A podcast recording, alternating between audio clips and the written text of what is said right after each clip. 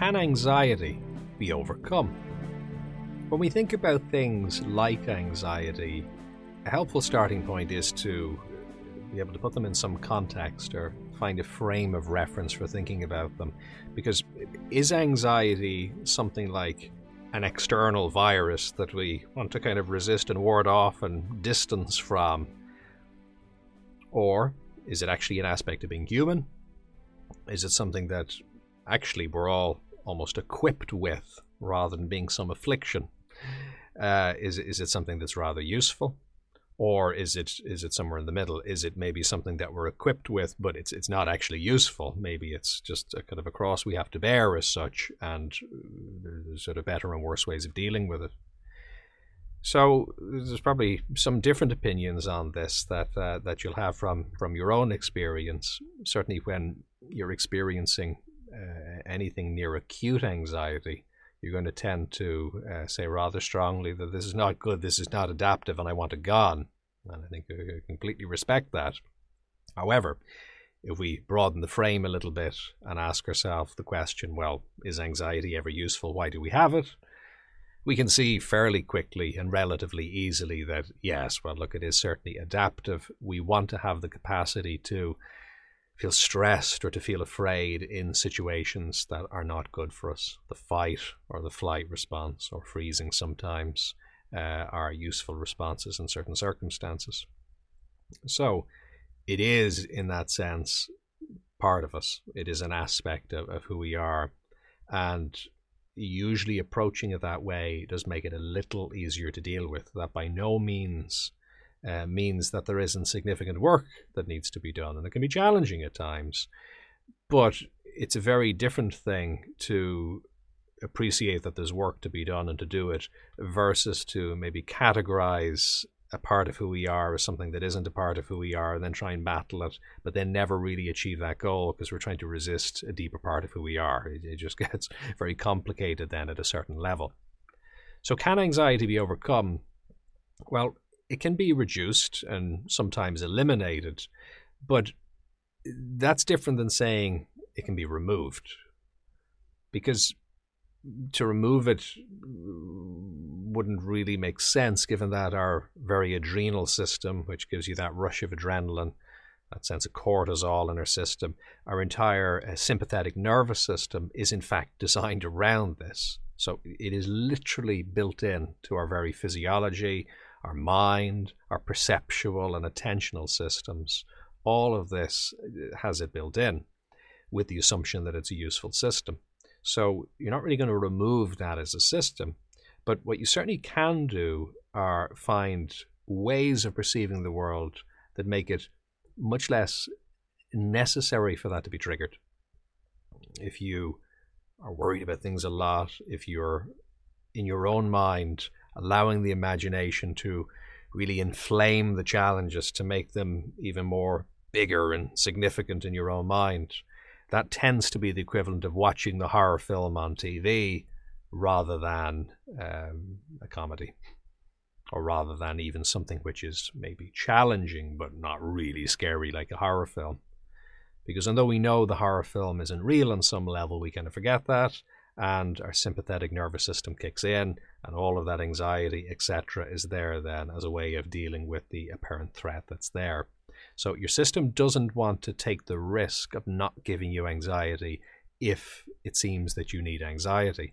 It would rather you have anxiety and don't need it than uh, not have it if you do need it because for survival that's that's uh, usually traditionally historically and by that i mean over thousands of years was a useful mechanism that got your ancestors to this point, and that's why you're here right now. So, if you think of anxiety over the course of thousands of years and you average it out, it's probably actually been really, really efficient and effective.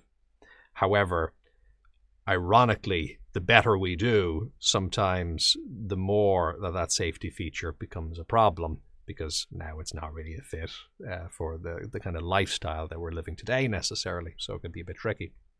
So, yes, by managing thoughts, by focusing maybe more on what you want rather than on what you don't, by managing attention, your relationship with your body, etc., all the stuff we're focusing on, that can definitely help to reduce and, in many cases, eliminate. But that doesn't mean you're removing the, the, anxiety necessarily, and there's going to be massive individual differences as to the level of improvement that's possible here. So, changing how much is there to begin with is one thing.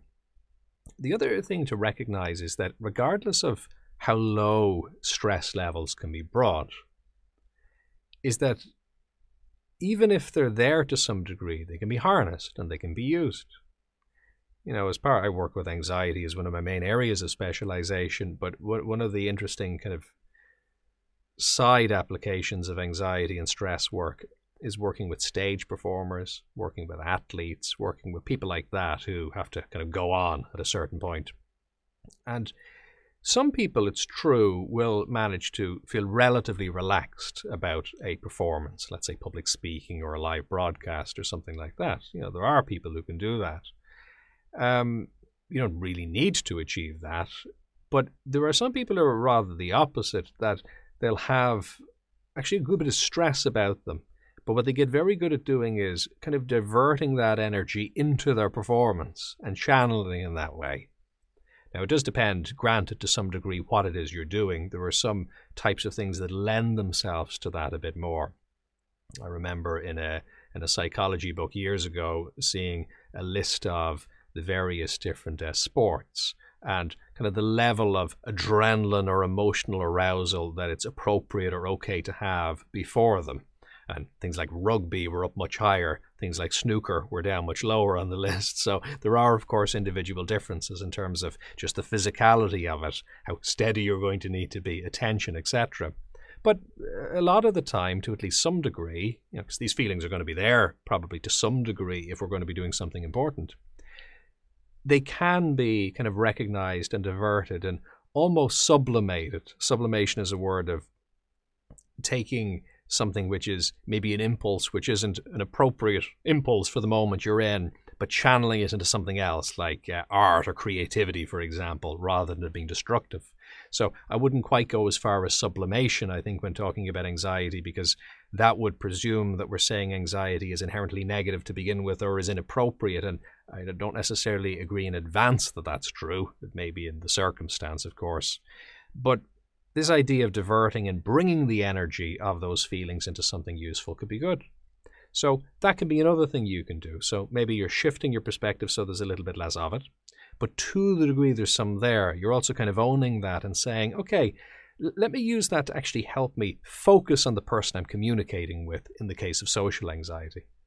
If we have concern about work, let me kind of take that energy, like a judo move where the force against you, you're kind of taking that and using it to your advantage. And let me focus then on putting that into the work I'm going to be doing and doing a good job of it and kind of harnessing that energy in that direction.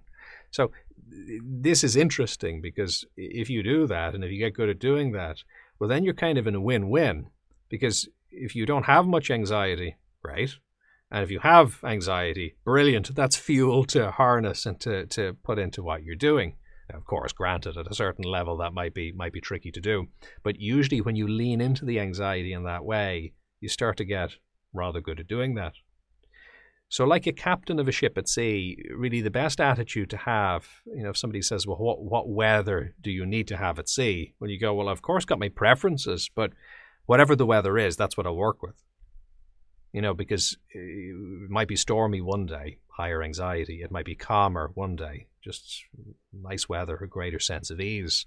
But eh, really, the skill of sailing well and the skill of just getting through life well is to really work with what's there rather than what we want to be there. Of course, we're trying to bridge things forward. We're trying to sail into the kind of water and weather that we'd like. But you can only get to where you'd like to be via where you are.